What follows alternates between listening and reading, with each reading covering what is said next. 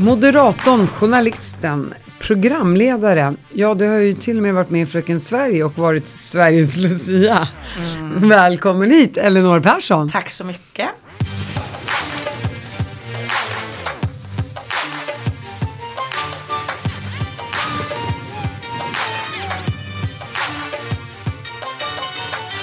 Vad har du inte varit? Vad har jag inte varit? Eh, jag vill ju så otroligt gärna eh, bli dansare. Jag tycker det är så häftigt det här med att folk liksom står i kö, köper biljetter för att se någon stå och dansa. Och jag har ju inte en gen i kroppen. Så dansare har jag inte varit. Ja, man kan ju dansa i alla fall. Ja, det man göra. Mitt nästa liv vill jag bli dansare.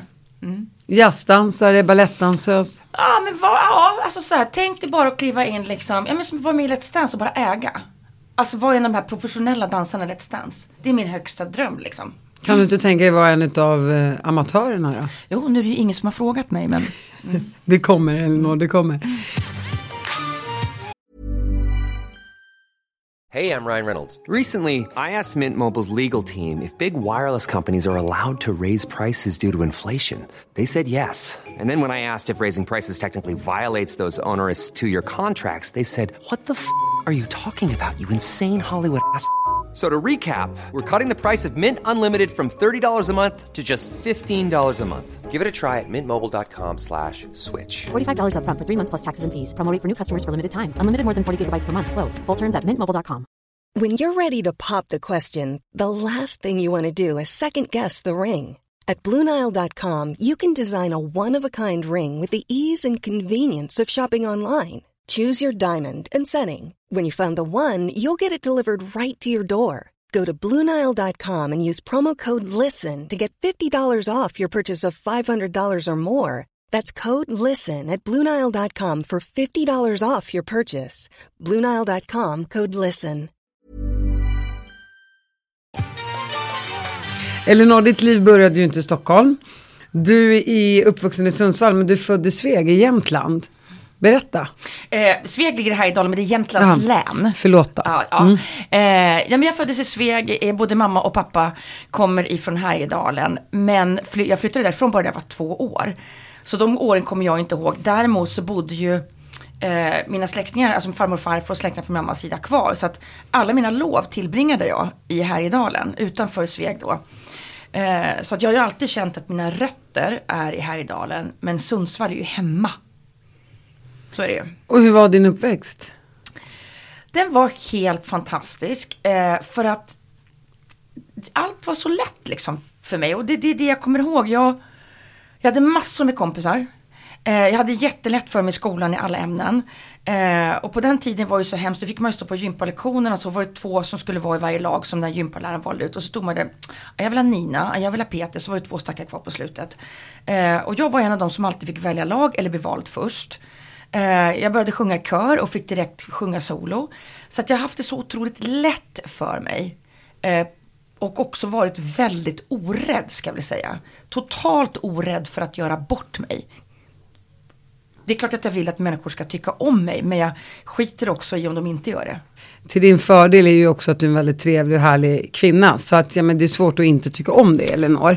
Tack och, detsamma. Och att kunna vara det och bjucka på sig själv och vara så generös med sig själv som du är så har man ju lättare med att kunna göra bort sig. För då är det ändå så här, ja men man gillar verkligen Elinor, det finns ju inget ont i henne, eller hon har ett stort hjärta och så vidare. Ja men tack, tack. Det är nog, förlåt, men det är nog lite så jag tänkt också, jag är i alla fall snäll.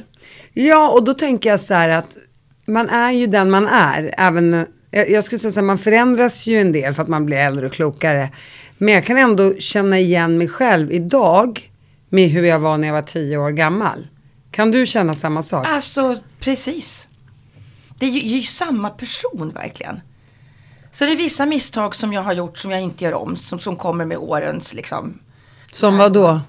För min mamma var det väldigt viktigt att man var snäll. Och min mamma lärde mig att man vänder alltid den andra kinden till. Eh, och, och eh, att man ska alltid ha en förståelse för varför andra behandlar en illa. Att den personen, nu blev jag ju typ väldigt sällan illa behandlad, men att den personen mår dåligt sådär. Så att jag vände andra kinden till i många år. Eh, det kunde vara en pojkvän som var dum i huvudet eller en kompis vad som helst, alltså en arbetskamrat. Och det lärde jag mig eh, efter för många år att verkligen sätta ner foten. Det var inte så att jag fortsatte ta emot det, men jag gick bara därifrån. Okej, nu ska jag låta det här rinna av, men det rann ju inte av. Utan eh, det fanns ju också väldigt mycket energi i, negativ energi, att gå undan hela tiden. Så det lär jag mina barn. Sätt ner foten och säg ifrån, direkt. Har du pratat med din mamma om det här i vuxen ålder? Nej, eh, ja det har jag gjort. Nu dog min mamma när hon var 51. Eh, men jag var, fakt- jag var ju då 28 när hon dog. Så att ja, jag hann prata om det här. Att jag tycker att din vän andra känner till inte funkar. Eh, men jag tror att hon också hade lättare för att bara låta det vara. Hon, hon menar på att liksom den största hämnet bara vandra vidare och vara glad. Eh, det är inte så att jag hämnas på folk. Jag beklagar att din mamma gick bort när hon var 51. Var det på grund av cancer? Nej, hon dog så plötsligt. Det här var en katastrof. Eh, hon var fullt frisk, levde ett väldigt hälsosamt liv, positiv inställning till livet. Hon dog av en sån här aneurysm som en av 500 föds med. Hennes var inte ärftlig och jag har kollat, jag har det inte. Och det är sådana här blodkärl som bara brister. Någonstans i det här blodkärlet så är det tunnare. Så för varje år som går, så precis där det är tunt så blir det en större och större bubbla eftersom blodet liksom går igenom där. Och det är, så, eh, så att hon var 51, då gick hon in i duschen och där så sprack det här till slut. Så att hennes liv slocknade så fort som den läkaren berättade då eh, efter obduktionen att det var som att släcka, om jag tar den, den lysknappen där så släcker jag lampan. Så hon hann aldrig förstå att hon dog. Och det var ju nice i och för sig. Var hon gift med din pappa Ja, då? det var hon. Hur har din pappa tagit det? Katastrof, dåligt. Eh, de har ju varit ihop då sedan de var 17 år. Fick min stora syster när hon var 19. Eh, så det var väl det som egentligen var mest jobbigt som jag kan känna än idag. Att jag fick aldrig sörja min mamma för att jag var tvungen att ta hand om min pappa. Jag bodde i Stockholm då och de eh, bodde i Sundsvall. Och eh, fick liksom se till att min pappa liksom hade mat i kylen. Eh, jag och min syster fixade allt med begravningen, gravstenen. Eh, jag åkte fram och tillbaka mellan Sundsvall och Stockholm. Han ville ju inte leva. Han ringde från, från eh, en bro och skulle ta livet av sig. Så, det, det, det var skitjobbigt. Det var, det var nästan jobbigare än att förlora sin mamma. Och hur länge höll det i sig för honom? Den depressionen? Jag skulle säga att det höll i sig fram till att han träffade sin nuvarande fru och de har varit tillsammans i snart 16 år. Så det var ju som en skänk från ovan. En som skänk från ovan att de kom in i hans liv.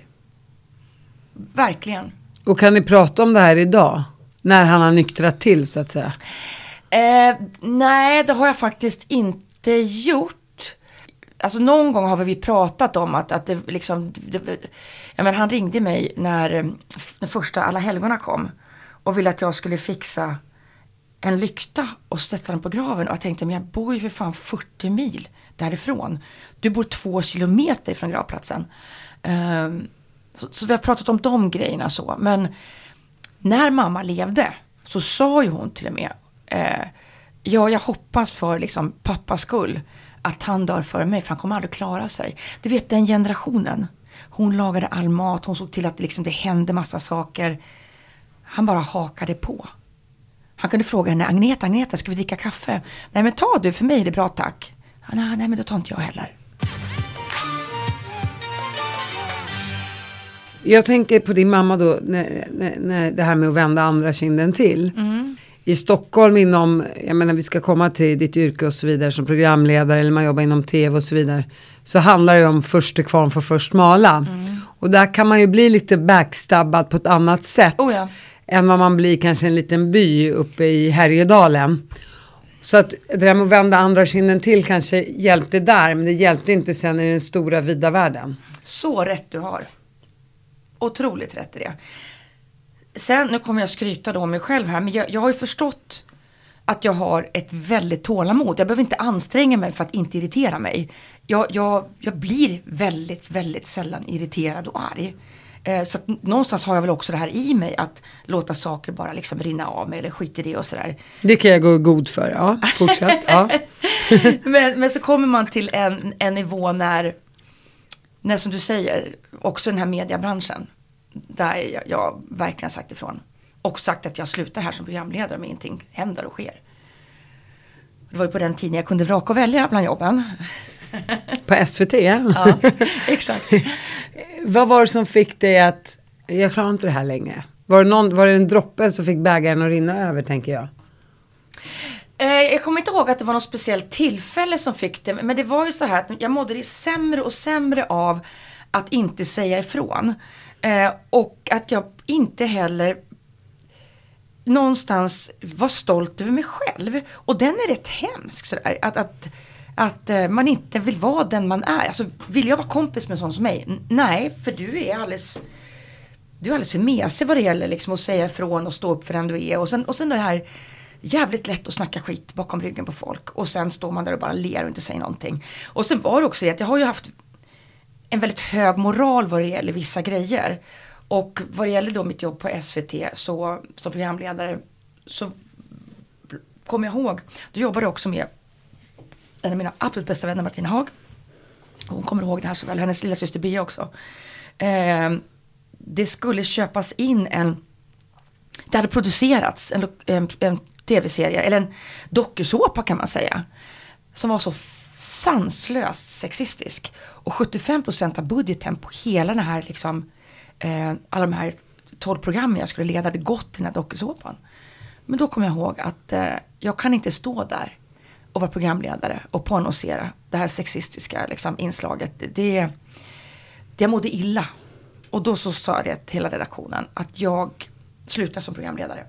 Det finns inte en chans att jag gör det här. Eh, om det var det som vände det vet jag inte. Men jag kommer ihåg att Martina och Bia sagt under många år att de tyckte det var så modigt. Jag, alltså, vad kan jag ha varit då? 25 år kanske? Det är ju väldigt modigt, det är en väldigt ung ålder. Ja, men för jag känner att nu, det här står inte jag för. Skulle du säga att jobben tog slut efter det? Absolut inte. Verk, nej, verkligen inte. Eh, så det, det, det blev lite, lite eh, kyligt mellan mig och producenten där ett tag. Men eh, jag hade ju de andra med mig, liksom. de andra backade upp mig. Så det var inte jag som tog strid. Jag var ingen divig programledare som skulle ha med vilja igenom. Hur gammal var du när du flyttade till Stockholm? 19. Och vad gör du när du landar i storstaden? För jag kan förstå någonstans att Sundsvall är för litet och att du vill ut i vida världen. Jag kommer hit och jag var så... Alltså ingenting var omöjligt.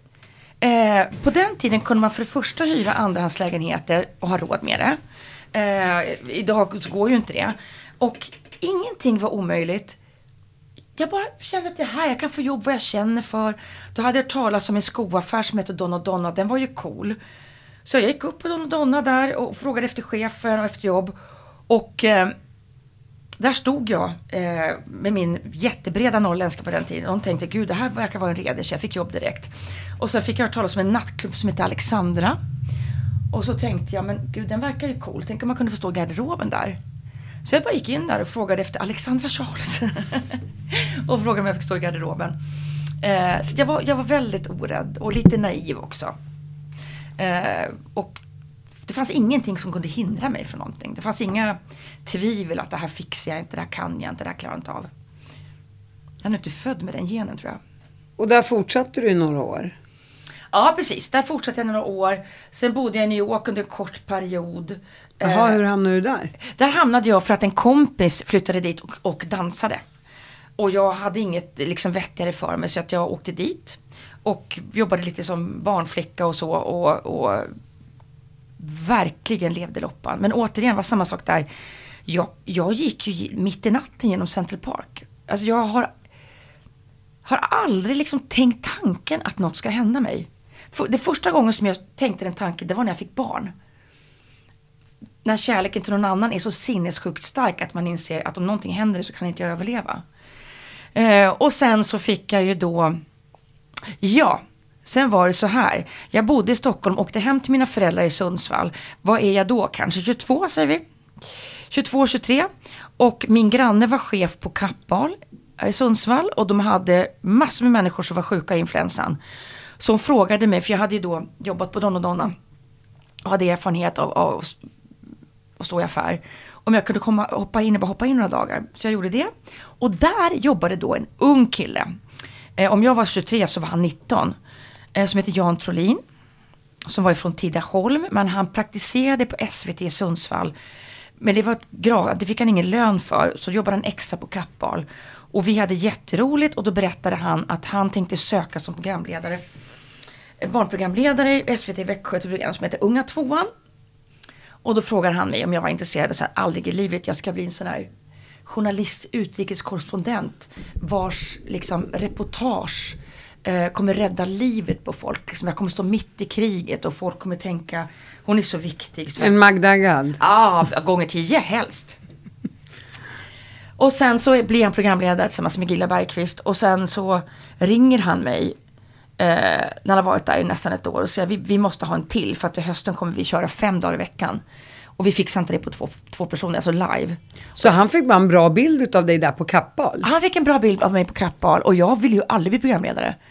Eh, dansare, men det förstod jag när jag var liten att, att det, det får ju bli mitt nästa liv. Men eh, och då sa jag, men jag är inte intresserad Jan att leda program. Ja men du kan kom hit och testa i alla fall. Så jag åkte ner i augusti, testade på en onsdag. Fick reda på att jag fick jobbet på en torsdag. Eh, flyttade ner på fredagen till en andrahandslägenhet som en producent fixade till mig. Jag hade min första direktsändning på måndagen som jag själv skrev manus till. Alltså min första direktsändning, jag var själv programledare. Vi hade ju aldrig någon under alla år som skrev manus. Och då tänker du, oj vad begåvad jag är. Du vet att det var så sju helvetes jävla dåligt va. Jag har kvar mitt för, allra första program. Det var sån katastrof, men jag fick ju fortsätta. Ja, de såg ju talangen i dig. Ja, men jag, jag, jag skulle vara så här överambitiös så att jag skrev rim på hela första sändningen. Och, och vad pratade ni om? Nej men, nej, men alltså, jag- till, till exempel om jag skulle påannonsera en sån här tecknad film, det var så gubbar i lera, så sa jag, hej, nu kommer en, nu kommer en, en gubbe i lera, inte bara en utan flera. Du vet, Det är ju bra i och för sig. nej men det, var- det var en katastrof. Men vad då så du påannonserade varje program då? Ja, precis. Dels så, så pratade man ju själv, hade gäster eh, i studion och sen så påannonserade man inköpta barnprogram. Eh, så, eh, men de måste ju ha trott på mig för att jag har sett de här sändningarna i efterhand och det var riktigt, riktigt illa. Fast det är så man börjar och det är Ja, så man tydligen. utvecklas. Ja. Och hela, jag menar jag är så pass gammal så jag kommer ju ihåg när det satt hallåer, eller vad kallar man dem för på SVT? Bara, "Ja, nu är det aktuellt och nu är det, det finns ju inte längre på Mm. Nej, samma sätt. Nej, Men det var ju verkligen så, det var ju ett drömjobb att få det det var där. ett drömjobb. I, idag vill man ju ha ett, ett eget program. Men Idag då, vill man ha ett eget program, verkligen. Men då var det drömjobb. Ja, och så massa härliga sponsorer. Ja. Ja, men det, det, det, jag kommer, jag, man kommer ihåg det. Jag var väldigt liten, men så är det ju. Det som var speciellt på den tiden, och jag tycker att det är så mycket, mycket bättre idag.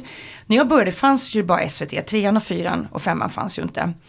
Eh, och vi som kom in där då på SVT som programledare, vi fick göra allt. Det var jag, jag Annika, Annika Ankell och Cissi Elvin som fick göra allt. Och eh, Hanna Westman kom sen också. Ja, så då var ett till program Vi femman, Ja, det får Elinor ta. Ja, nu ska vi göra någon musik, ja, det får Elinor ta. Eh, det fanns liksom ingen urskiljning. Det, alltså, och jag vet att det var ju så många som sökte till de här programledarjobben. Det var ju ingen som kom in. Om vi inte slutade så var, de tog ju inte emot någon. Och det kan jag känna idag att det är så häftigt att man som man kan bli känd genom sin egen YouTube-kanal eller lägga upp grejer på Insta eller andra sociala medier. Och jag tycker att det är häftigt. För då fanns det så många begåvade människor som aldrig fick synas. För jag var i vägen. Men så har, tycker jag det har varit lite med TV4. Det har varit samma ansikten där i 20-25 år. Ut och år in. Och, och SVT har ju ändå vågat ta in Mm. människor med mångkulturell bakgrund och så vidare. Det måste man ge dem. Sen kan man ju säga att det är public service, att de är tvungna, De är tvungna. till det.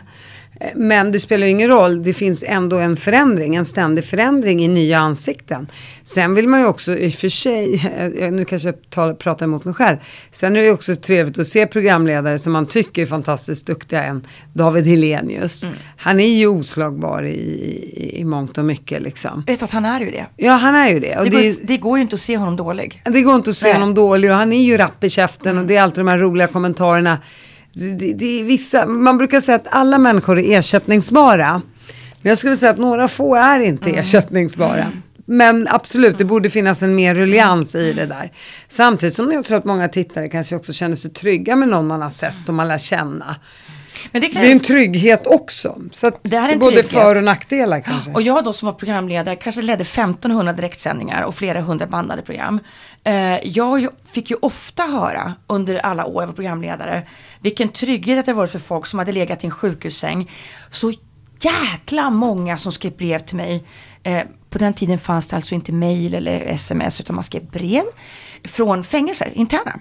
Vars enda liksom glädje var eh, program.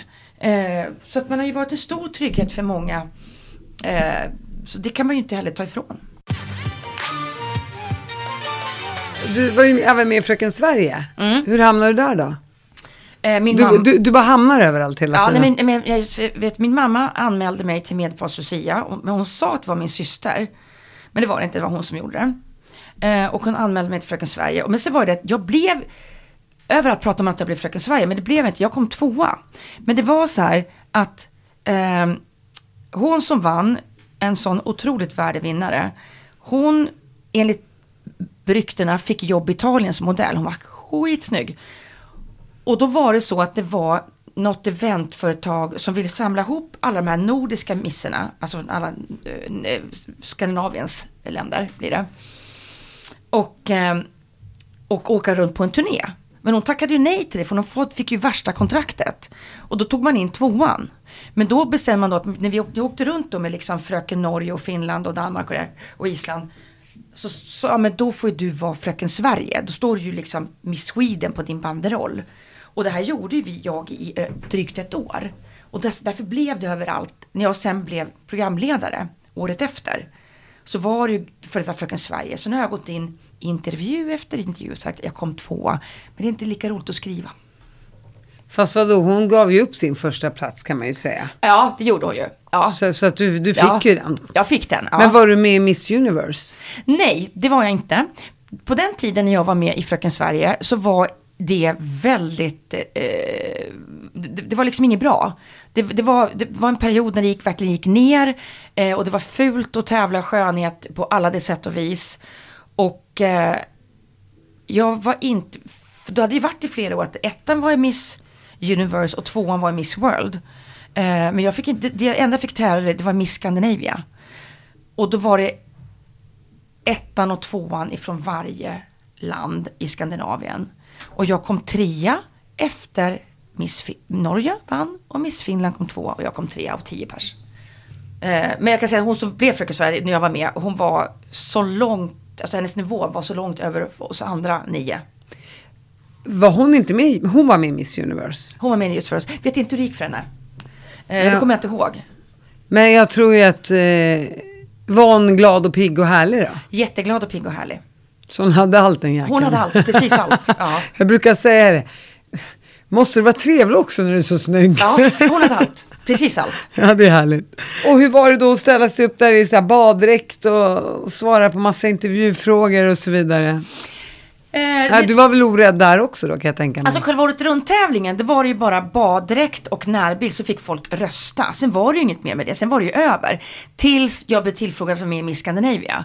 Och då var det ju så att eh, jag hade, då skulle man gå ett långt podium i baddräkt. Och så skulle man eh, visa upp sig framifrån och bakifrån. Och jag tyckte inte det var bekvämt. Jag står för det. Det, det. det kändes inte särskilt nice att gå med högklackade skor, eh, pumps. Och sen så hade jag på mig någon eh, galaklänning och sen skulle man visa upp en talang. Och då sjunger jag den här eh, Skynda dig älskade, den på finska. Hur låter den på finska då? Jag kommer inte ihåg. Men jag kan den på Kul låtsas. Ja, precis. Eh, Yxi och kolm. ja. Fast jag kan, jag kan en, eh, jag kan en Mr Satas koskenkorva, koskenkorva, no, no, no. Det är en snapsvisa på finska. Men den sjunger jag inte då, men den har jag lärt mig. Ja.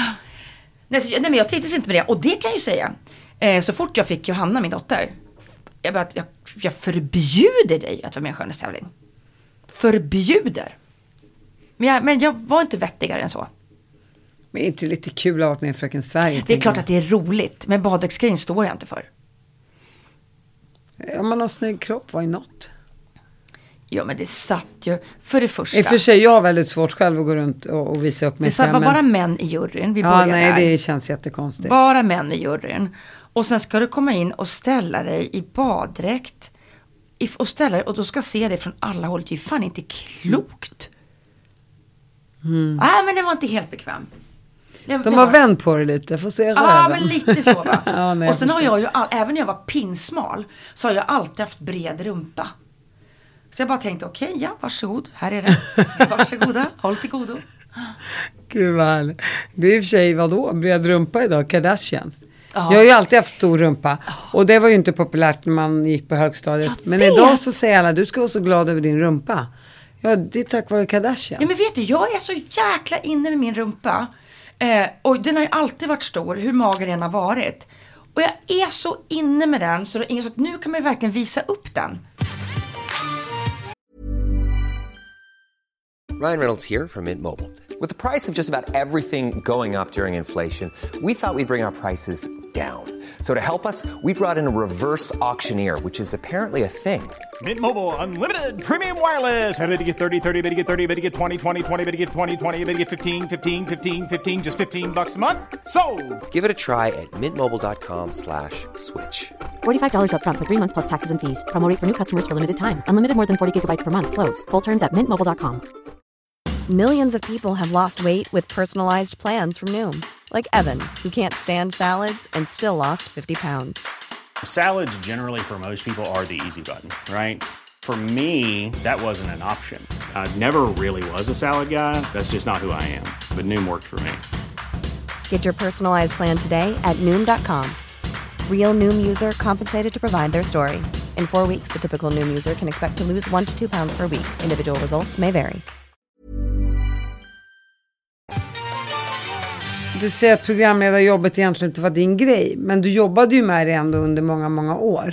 Jag älskade att vara programledare, eh, gjorde jag. Men jag, Du jag, kanske växte in i rollen. Ja, oh ja, jag älskar programledare. Och det som, det som vi hade då i SVT Växjö, vi gjorde ju liksom, vi bestämde ju allt själva, vi programledare. Eh, vad ska det handla om idag? Eh, vi skrev allt manus själv. Det var ingen producent som läste manuset innan. Utan eh, man skrev manuset på skrivmaskin då på den tiden. Och sen så tajmade man det så att man skrev att det här är 1.30. För det var ju direktsändning så det var ju väldigt noga med att det var på exakt på sekunden. Så vi hade ju sådana jäkla friheter. Jag, kom, jag vet så här, om jag skulle vilja åka till, till Indien och göra reportage om det här Bollywood. Jaha, då bokar man biljett och så åkte man dit. Ja, men jag skulle vilja åka till Tokyo och göra reportage om bla, bla, bla. Ja, då åkte man dit. Jag skulle vilja åka till Parma och träffa Thomas Brolin. Ja, men då åkte man dit. Alltså jag har ju åkt över hela världen och ingen har någonsin nekat mig. Det har inte hänt, alltså klart jag har ju en budget. Men det har aldrig hänt någon har sagt, är det en bra idé Elinor? Inte en enda gång. Så det var ju fantastiska år. Eh, och det var ju likadant när jag Sen hoppade jag över till TV3 och då fick jag ju för mig, vore det inte kul att åka till Super Bowl? Liksom, man har hört talas om det största alltså, enskilda idrottseventet liksom varje år. Ja, men då säger jag det då. Kan, jag tycker jag ska få åka till Super Bowl och en massa roliga reportage. Ja, men då gör jag det. Och det har ju varit Det händer ju inte idag. det händer inte, vet du, det händer inte idag. Jag, jag kollade, frågade TV3, men alltså, borde inte jag få ha en egen talkshow nu när, när hockey-VM ska gå i Globen? Jo, men det var väl en bra idé, vad tänker du? Men jag tänker så här att jag åker till USA i flera veckor, intervjuar ju alla stora stjärnor som Wayne Gretzky och Mark Messier och allt vad, vad de heter. Ja, så kommer jag hem och sen har jag en talk så bjuder alla gäster jag vill, så gjorde jag det. Så jag, jag, alltså jag är sinnessjukt bortskämd med de tv-program jag fick göra. Du hoppade ju sen efter många år från, från SVT till trean. Mm. Hur var det? För det är, ju, det är ju som att byta idrottsgren skulle jag säga. Eh, på den tiden var det ju inte bara byta idrottsgren, det var nästan som att ha dopat sig. Eh, jag var på SVT och jag kommer ihåg då med trean när man hade en, en, en chef där som, jag ska inte säga summan, men han var hemma i min lägenhet på Söder många år sedan. Eh, många, många år sedan. Jag var ung. Och eh, han var villig att betala en så stor summa om jag skulle gå över till TV3. Och på den tiden var det en sinnessjukt stor summa. Men det, det var så fult att vara på trean. Så att det, var, det, det spelar ingen roll hur mycket pengar du lägger fram. Så jag gör det inte. Men du är orädd som vanligt. Är som vanligt. Så, men, eh, men, jo, för det var nämligen så här att efter några år, eh, så, alltså då vet, SVT Växjö satsade på andra saker. Jag gjorde nöjesprogram SVT Sundsvall, jag gjorde SVT Göteborg. Jag var uppe i Falun och gjorde program. Så kände jag också så här att jag hade ju bara liksom kontrakt september till maj. Och lönen har aldrig varit bra på SVT. Och sen hade jag ju inget jobb på sommaren. Så tänkte jag, nej men alltså det här funkar ju inte. Och så blev det lite, liksom lite finare att vara på trean.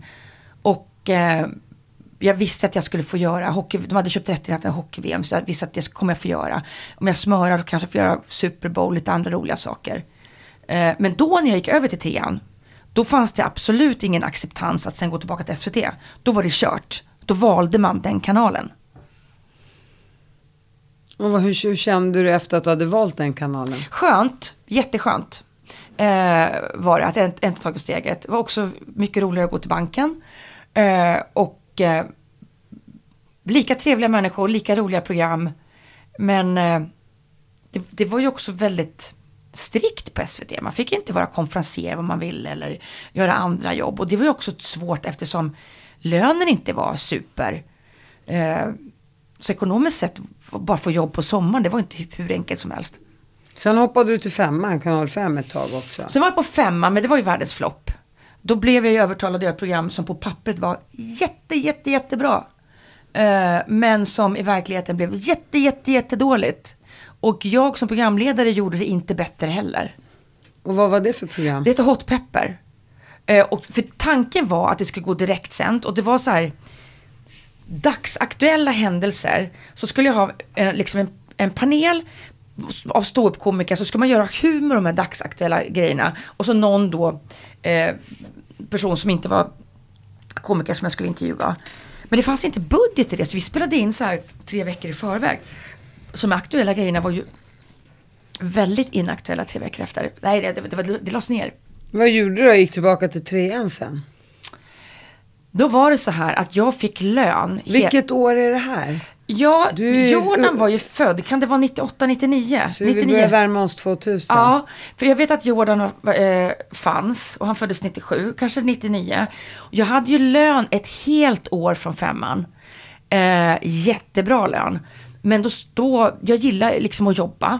Så då sa jag det, finns det någonting jag kan göra liksom på kontoret bakom kameran? Så då satt jag faktiskt där. Eh, och jobbade och med olika programförslag och lite andra grejer. Och så det, det, det kändes bra. Du är bland annat redaktör för Robinson, 97. Ja, ja men gud, precis. Den är, ja, den är jag som aldrig för. Jag, jag är den första i hela världen som har jobbat med Expedition Robinson. Och det eh, skryter jag om. Det, det, det, det var coolt. Berätta.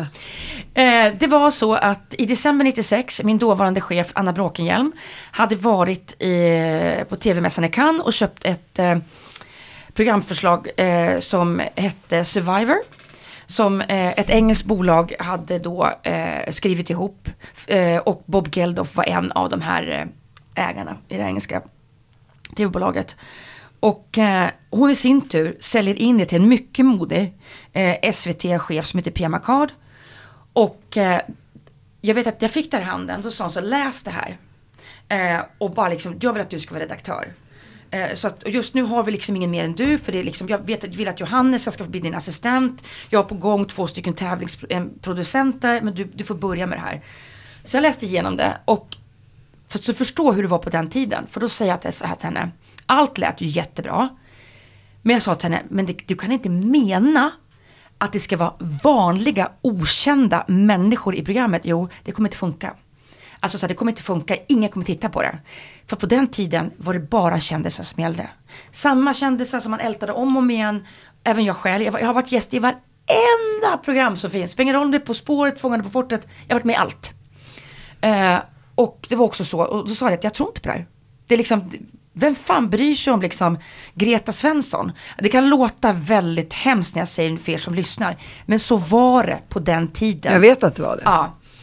Jo, men det här är det. Och det här är också innan 2000? Ja, det här är innan 2000. Det här är december 96.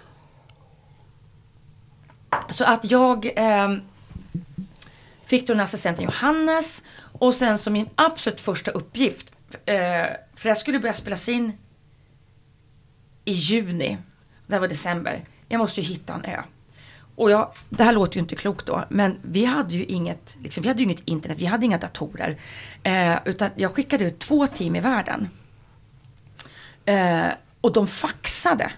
Det var- bestämt att tal, tror som programledare. De faxade ju hem rapporter. Och för att hitta de här öarna så, eh, jag var i kontakt med olika resebyråer. Man kunde inte googla fram någonting liksom. Så det var, det var så man gick tillväga. Och så med de olika teamen då. Och jag vet att det, det blev ju Malaysia. Eh, och det var inte mitt val. Jag, jag kommer inte ihåg vad den här ön hette, men någonstans i Söderhavet. Eh, så jag fick inte min vilja igenom. Så det var det första. Och sen så var det det här, jag var inte alls ansvarig för casting överhuvudtaget. Det fanns eh, castingansvariga så jag var inte ens med och intervjuade folk. Men eh, då hade vi med någon eh, som var expert på det här med, med, med grupper och gruppdynamik. Det vill säga vi måste ju hitta människor där vi vet att det kommer bli konflikter och bråk. Eh, så det, var- det var coolt faktiskt att vara med i uppstarten av, av eh, det programmet. Sen var det ju eh, inte jag som gjorde det till en succé. Utan det jag skryter med är att jag var först i världen att jobba med det. För det jag tycker det är coolt. Hur gick det? Programmet eh, blev ju sen en supersuccé. Eh, men först, eller så här, vi börjar så här. Det som händer är att eh, när vi kommer hem efter, efter varit i Malaysia. För att det, saken är så här att jag fick ju sen i Jordan sista mars. Jag var ju höggravid när jag började jobba med det här. Eh, och eh, för att då eh, nämna nepotism på oerhört eh, eh, extremt hög nivå. Så blev min dåvarande man, alltså mina barns pappa. Eh, han, han jobbade ju med eh, dels säkerhet och så var han expert på teambuilding och sådana saker. Så att han då fick jobb. Nu var det inte jag som frågade honom överhuvudtaget. Men han fick jobb som både säkerhetschef och liksom lite så här coachning och eh, grupp, teambilder, bla bla bla, där nere. Så att när jag åkte med ner dit, då var jag ju bara mammaledig med Jordan i två månader. Sen fanns jag ju där och kunde liksom ge tips och tala om vad jag tyckte och tänkte och så. Men jag var inte överhuvudtaget delaktig i succén. Eh, det vill jag lägga på de som slet arslet av sig. Eh, där i Malaysia i 45 graders värme. Men vi kommer hem. Eh, jag kommer ihåg det så väl, för det var den 24 juli. För då har jag nämligen namnsdag och därför kommer jag ihåg det så väl. Då kommer vi hem, den, den dagen vi landar, så ringer då Sinisha, som han då hette, hans fru till Johan. Eh, och berättar att han har tagit livet av sig. Jag kommer ihåg det så väl. Katastrof. Katastrof. Och Eh, varför? Eh, alltså, jag vet, jag var inte med i de här diskussionerna överhuvudtaget. Utan jag vet att det pratades om eh, innan, för han hade ju då eh, kommit ifrån kriget. Jag kommer inte ihåg var han kom ifrån. Och att det fanns liksom diskussioner eh, huruvida liksom, man vet inte vad han har med sig i bagaget. Men det vet man ju inte med någon å andra sidan. Men han blev utrustad först av alla och jag som sagt jag var inte delaktig på ön där och träffade aldrig Semisha lite mer på avstånd när han kom i land och sådär. Men så att jag vet inte. Alltså varför han gjorde det. Ingen aning. Jag vet bara att det var en fullständig katastrof. Och sen då när programmet började sändas så skrek ju alla. Ingvar Oldsberg och Gud och alla gick ju ut med sina ansikten och bara att det var mobb, tv på mobbing på hög nivå och det var fruktansvärt. Och, och sådär. Eh, så att Pia Macard jag, jag kommer faktiskt inte ihåg om hon fick sparken eller avgick själv. Men hon flyttade ju till typ inte ett annat land. Jag tror hon flyttade liksom till Kanada, USA eller något. Det kan, jag, jag kan hitta på när jag säger men jag, det, var, det var jag kommer ihåg. Och, eh, men sen blev det ju en jättesuccé. Och sen var ju dokusåpan, alltså dokumentärsåpa, slår man ihop det, var ju ett faktum. Det var ju urmoden av alla dokusåpor. Och det här med att ha okända människor i tv, det, det föddes ju då, där och då. Sen har du ju varit skådespelare i musikalen Sune på Göta Lejon. Ja, men, jag, jag har ju inte det. Det, där, Nej, det är bara, det är bara påhittat. Ja, det är så påhittat. Jag, jag tänker ibland så här. Varför står det om Ja, dig? ja varför skriver, vem skriver om mig i Wik- Wikipedia? Vem är så engagerad i mig och mitt liv? Eh, så här är det, i den här musikalen Sune, så skulle det visas, alltså i själva handlingen, så skulle det visas en grej på en skärm som var någons mamma. Och den mamman var kär i en annan mamma. Så att man skulle visa när de mammorna pratade och sen pussade varandra. Och han då som var producent för Sune, som jag kände, kände på den tiden rätt väl, ringer till mig. Har inte du någon kompis som du kan tänka dig att pussa eh, på film utan ens liksom bry dig? Jag, jag ringde upp min kompis och sa det. Hörru, nu ska vi åka till någon studie här. Och det var inte Martina Haag? Nej, det var inte Martina Haag. Eh, och det enda vi ska göra, vi ska prata med varandra efter ett manus i 20 sekunder och skriva varandra en puss. Sen sändes ju det på den här skärmen i Sunemusikalen varje gång de hade föreställningen. Men jag vill inte kalla det skådis. Nästan. skål. Nästan, ja. Du har i alla fall varit med i På spåret Ja, och vunnit. två gånger. tillsammans med Dick Harrison. Mm. Och, det har ju Martina Haag också gjort va? Ja, hon, har, hon, har, hon vann, jag kommer inte ihåg, hon vann någon gång mell- mellan de här åren tror jag. Men hur, hur bara vinner man? Jag känner att det är jättesvårt att svara på, svara, Ja. svara på de där frågorna. Ja, men för det första ska jag säga så här. Jag har en klisterhjärna, har jag förstått. Eh, och det är också till ondo, för att jag kommer fortfarande ihåg när mina klasskamrater i grundskolan, och det är 108 år sedan jag gick ut nian. Jag kommer fortfarande ihåg när samtliga av dem fyller år. Eh, vad, är det för, vad är det för månad nu? Det är augusti. Augusti. Ja, men lyssna på det här. Per, Karin, Tage, Arne, Ulrik, Sig- jag kan alla namnsdagar. Alltså, det, det, jag klister gärna, saker bara sätter sig i mitt huvud. Det är liksom Rainman-varning på mig. Så vi börjar där. Okej, och idag är det alltså den eh, sjätte, vad blir det, fjärde, femte augusti. Ja, nu, nu, de, jag, kan, jag lärde mig de här namnsdagarna när jag var liten. Så att det här, jag vet inte om det har ändrats, men då var det, så det femte. Per, Karin, Tage, Arne. Är det Ulrik då? Det är Ulrik. Det är Ulrik! Vänta. Andra augusti Karin, tredje Tage, fjärde Arne och femte Ulrik. Det är så sjukt. Och det är liksom, så att om jag får fråga dig På spåret, du, och du vet, du så här, du kunde fråga på, i finalen. Helt så, så sa de sjukt så här, ja vi är på en, en, en travbana som heter det och det och det. Vilken travhäst ligger begravd här? Och då kom jag på så här, men fan, det, det, någon gång när jag var liten så nämnde min pappa det för mig, typ när jag var 6-7 år. Och jag bara, ja det, det kommer jag, alltså jag, jag är klisterhjärna. Men det, jag är fortfarande ingen raketforskare, jag kommer inte få Nobelpris, eh, jag, jag, jag opererar inte små barn och deras hjärtan och räddar livet på någon. Nej men du är en allround. Jag är en allround, så först har jag klisterhjärna. Sen råkar jag ju dessutom då, om man frågar mig vad är min absolut sämsta gren? Det är historia. Ja men då får jag ju göra det här med Dick Harrison som är professor i historia. Så vår matchning kan ju vara på sports bästa ever i historien. Och det tredje vill jag säga till alla er som lyssnar. Man är så mycket smartare i studion, eller man sitter där i liksom andra klass och första klass. För att när jag sitter hemma i soffan, man kanske tagit ett glas vin, ungarna ropar, liksom sambo, det här svaret var konstigt, var tyst allihopa. När du sitter där är du så fruktansvärt fokuserad. Så allt är så mycket lättare på plats. När jag sitter där med min tv-soffa så är jag inte alls lika smart. Jag, ty jag tycker helt otroligt. Man, man, man, Ja, man, man, man läggs till de smarta när man har vunnit På spåret, så kan jag säga. Och du Martina, ni, ni, vad säger man, takes one to know one. ja, men lite så. Men jag tycker det var lite roligt att, att, att Ulrik, att det faktiskt... Att ja, det var ju fantastiskt. Och vi, har, vi fuskade inte, det kan, jag, det kan jag skriva under. Och jag håller inte fingrarna i kors. Varför skiljer du dig? Därför att min eh, exman ville det. Eh, han- jag blev lämnad och jag eh, har en nära vän som blev lämnad två år innan mig. Vilket år lämnades du? Eh, Det låter som du lämnades på någon soptipp. Ja, men- nej, eh, det gjorde jag ju inte.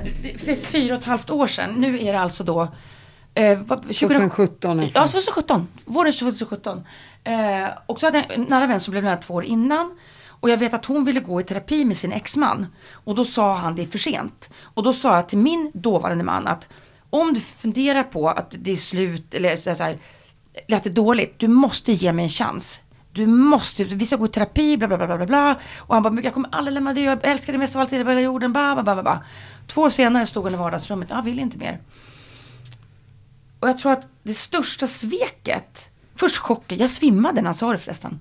Eh, Var var du någonstans? I vardagsrummet hemma. Så du svimmade ner i soffan? Jag svimmade på golvet. Eh, men jag tror att det är liksom, att någon slutar älska när vi skiljas, det kan man ju inte, så, så är det ju. Jag tror att sveket för mig var att jag aldrig fick en chans. Att jag hade blivit lovad att vi skulle gå i terapi, att vi skulle försöka. Och att jag sen fick reda på att han hade diskuterat det här med vänner i minst två år, att han ville lämna mig. Och det var sveket. Att den här personen som jag hade valt ut som pappa till mina barn, hade valt mig. Personen som var min bästa, bästa vän, som jag litade på till 100% inte var den jag alls trodde. Och det var chocken för mig. För att då går du tillbaka till mig själv. Okej, vad ska du göra med alla namnsdagar på året som du kan? Men du kan inte läsa människor. Du, känner, du kan inte läsa av folk. Du, du, liksom, du förstår inte vilka som är på riktigt och vilka som är på låtsas. Så det blev ju till slut att jag att jag rannsakade mig själv på så otroligt många sätt. Vilka vänner har jag som är ärliga? Eh, Det, det, var, det var så en katastrof. Totalt, totalt nattsvart. Det blir som en kalldusch. Ja, kalldusch, det är, det är som att eh, din bästa vän och den du litar på kommer göra allt för dig mest i hela världen. Och sen upptäcker du att han är den som sticker kniven i ryggen på dig. Eh, Alltså en yxa i ryggen. Eh, och det, det gjorde fruktansvärt ont. Fruktansvärt ont. Blev du chock? Ja, du svimmade ju så du blev ju chockad. Men du hade ingen för... Du kände ingen så här... Du varnades inte på ett eller ett annat sätt, hur känner du nu med facit i hand? Ja, men med facit i hand så hade vi då gått igenom, vi hade haft fruktansvärt fem svåra år innan. Johans föräldrar som, som var båda, bara 65 och 71, de dog båda två. Eh, Jordan, våran son, fick svår diabetes typ 1.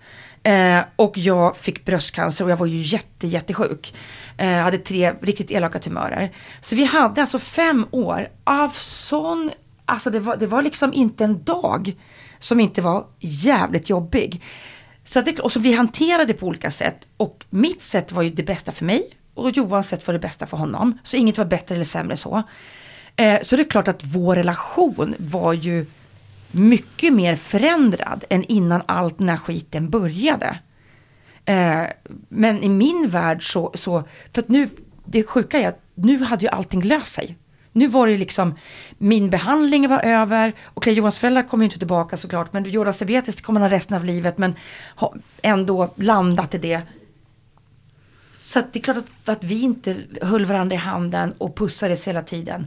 Men i min värld så fanns det inte att det skulle ta slut. Alltså det existerade inte. Nej, du kände att ni hade nått botten och nu var det Ja. bara liksom klättra Ja. upp igen. Ja.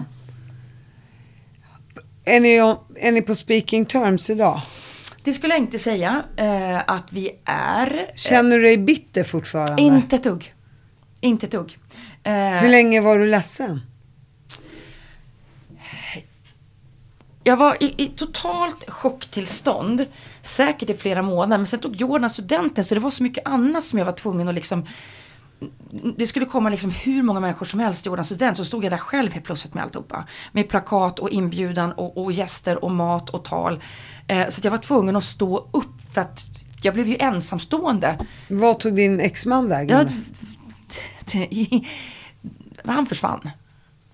Han försvann, eh, Jordan. Eh, och eh, så att jag, det, jag tror att det var, jag var tvungen att liksom stå upp.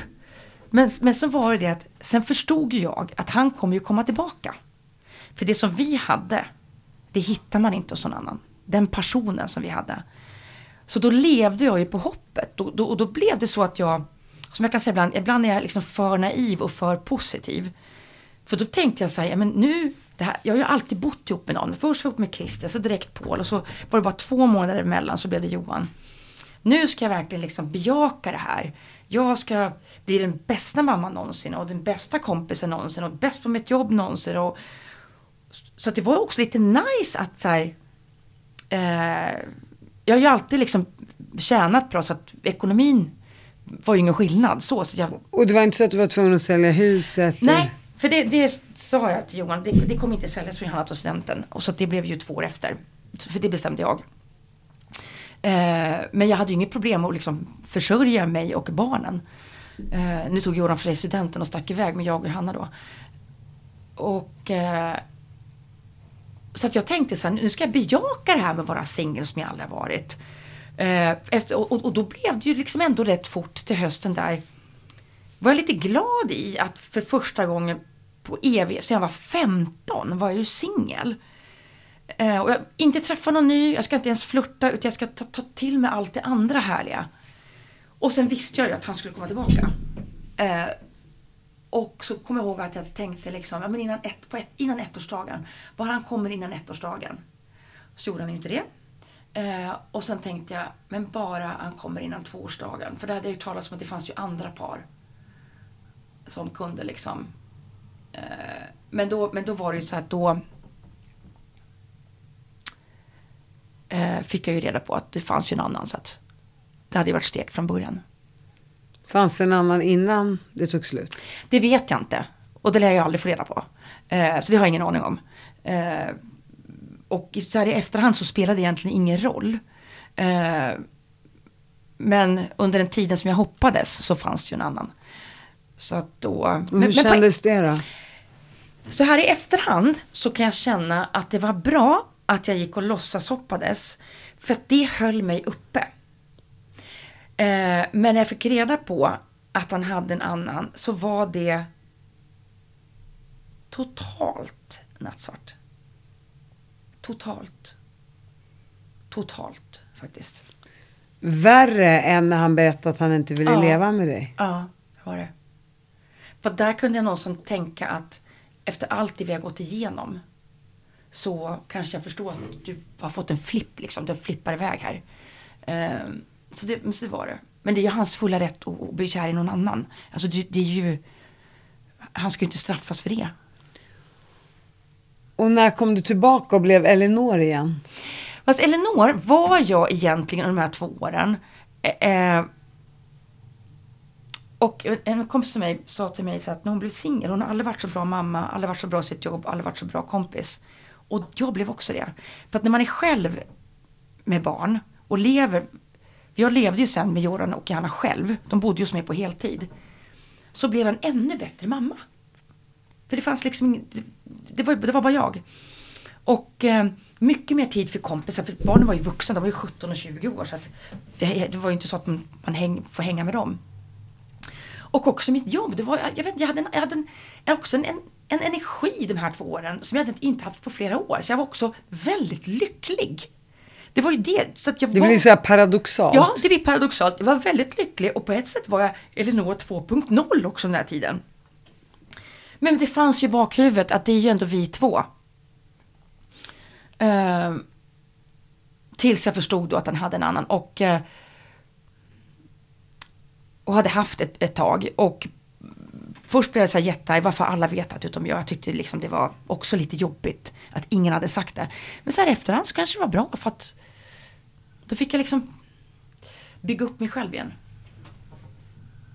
Har du förlåtit honom? Ja, gud ja, absolut. Ja, ja, ja, för länge sedan. Men du säger att ni inte är på speaking terms idag? Nej, det är, alltså vi har ju vuxna barn så det finns inte så mycket att prata med varandra om. Eh, det är ju alltså, Jordan fyller år, vad har du tänkt? Och så kommer det ett svar. Eh, Det är så konstigt det där tycker jag. man lever ihop med Man någon. lever upp med någon i så här 22 år och sen bara så, är det som om det, det, någon bara klipper ett snöre. Och så bara, Jaha, vad har du tänkt till hans födelsedag nå, något år senare ungefär? Jag vet inte, vad har du själv tänkt dig? Bra, tack, hej då. Mm. Men vänta, har jag delat säng med den här? Jag har haft två förlossningar, gift mig, levt med den här människan. Han vet mina innersta liksom, tankar och hemligheter och kan mig utan och innan. Och sen är vi som två främlingar för varandra. Den är så sjuk, förstår du. Den är så, den, är, den går inte att ta på tycker jag. Den är så sjuk. Mm. Så man, till slut tänker man, är jag helt knäpp i huvudet Man är eller? helt på huvudet. Och nu, så att jag har förlåtit honom för länge sedan. Jag har kommit över för länge sedan. Eh, Niklas som jag är ihop med idag är så sanslöst glad över honom, i honom. Eh, så att det här med Johan är verkligen men, men jag tänker så här, jag, jag har ingen lust att ljuga om det jag kände. Jag har ingen lust att försvara honom. Jag har ingen lust att vara så här, ja nej men vi var, vi var vänner. Vi var inte ett dugg fucking jävla vänner. Han var ett svin, stack, betedde sig skitilla. Och, och, och jag står för det och han får väl också stå för det. Eh, men idag är han den bästa pappan, precis som han var under barnens uppväxt. Och han eh, är jättelycklig och jag unnar honom i djupet av mitt hjärta att vara lycklig. Och jag har kommit över honom till 100% och förlåtit honom till 100%. Men jag unnar ingen det här. Du berättade tidigare att du har fått bröstcancer. Mm. Hur överlever man det? Eh, det överlever man för att ens barn är ännu sjukare. Har, har jobbet med diabetes, eh, tror jag. Att eh, det var sån fokus på hans diabetes och ja, men hans, han liksom blodsocker och koma och ambulans och grejer. Så att på gott och ont så blev det inte så mycket fokus på den här cancern. Det är klart att det var fokus, jag hade ju inget hår. Alltså, jag hade inga ögonbryn, inga ögonfransar. Eh, naglarna försvann efter 50 cell i Spanien. Men eftersom Jordan också inte mått bra då så är ju det viktigare. Men också här, återigen, det här mitt naiva positiva. Det fanns inte en sekund när jag fick beskedet. Jag behandlades under ett års tid, 82 sjukhusbesök under ett år. Inte en gång tänkte jag tanken att jag skulle dö. Det fanns inte. Jag visste att jag skulle, att jag skulle överleva. Och du gjorde ju det. Ja, och jag, och, och, så det, jag var aldrig rädd för att dö. Så, så det, det, alltså aldrig någonsin rädd för det. Eh, jag var rädd för att tappa håret. Eh, och tänka, och, eh, man har hört det där läskiga att man vaknar upp så ligger allt hår på kudden. Men då kommer Johan på den smarta idén, men då rakar vi av det håret innan. För jag insåg att jag är inte ett dugg rädd att inte ha hår. Det är den här liksom håret på kudden. Så den slapp jag ju. Så Johan gjorde någonting bra. Han var fantastisk. Om han inte hade varit så fantastisk så hade inte jag blivit så knäckt när han lämnade mig. Så är det ju. Ja, så att... Eh, Man kan ju säga också så här. Liksom, det, det, alla människor har ju bra och dåliga sidor. Liksom, han försökte väl på sitt sätt och brottades väl med sina demoner. nej, men jag, jag gick till psykolog eh, massor med gånger efter det där. Och eh, för att man funderar ju på hur kommer människa som är den snällaste man vet. Den snällaste, snällaste och finaste människan man vet. Kan vara så elak. Och att han kanske gjorde det för att jag skulle släppa honom. För att jag skulle komma över honom. Det, så tänkte jag.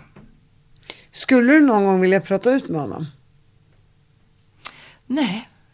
Jag, alltså jag, jag är så över det. Du blev utsedd till Årets talare 2013. Japp. Vad gör du idag? Vad är din huvudsyssla? Jag är moderator. Eh, och det eh, betyder att man då eh, får olika uppdrag. Mitt senaste uppdrag var för Arbetsdepartementet och AFA Försäkring. Och då handlar det om regeringens nya arbetsmiljöstrategi. Det kan vara andra företag eller debatter och intervjua människor. Och just Årets talare heter själva tävlingen men där har man olika kategorier. Det är Årets moderator, Årets talare, nybörjare, Årets talare. Så jag blev egentligen Årets moderator fast tävlingen heter Årets talare. Eh, så det var ju fantastiskt fint att få det priset. Hur ser du ditt liv om fem år? Jag har ju sällan tänkt, jag har ju aldrig förstått de här som har femårsplaner och tioårsplaner. Eh, jag, nej men jag, alltså jag är jädrigt nöjd med livet som det är idag. Sen är det klart att jag är en människa som vill ha framåtrörelse. Men jag, också- jag kan också, också landa i att jag lever ett väldigt bra liv. Alltså jag, jag har pojkvän som jag är skitkär i. Fantastiska vänner, du är en av dem Bettina. Och eh, vuxna barn som jag trivs jättebra med, ett bra jobb. Ja. Det, jag, jag, kan inte önska mig mer. Vad härligt. Ja. Då avslutar vi samtalet med de orden. Tack så mycket. Tack för att du kom hit. Tack för att jag fick komma hit. Tack, det är klart du får.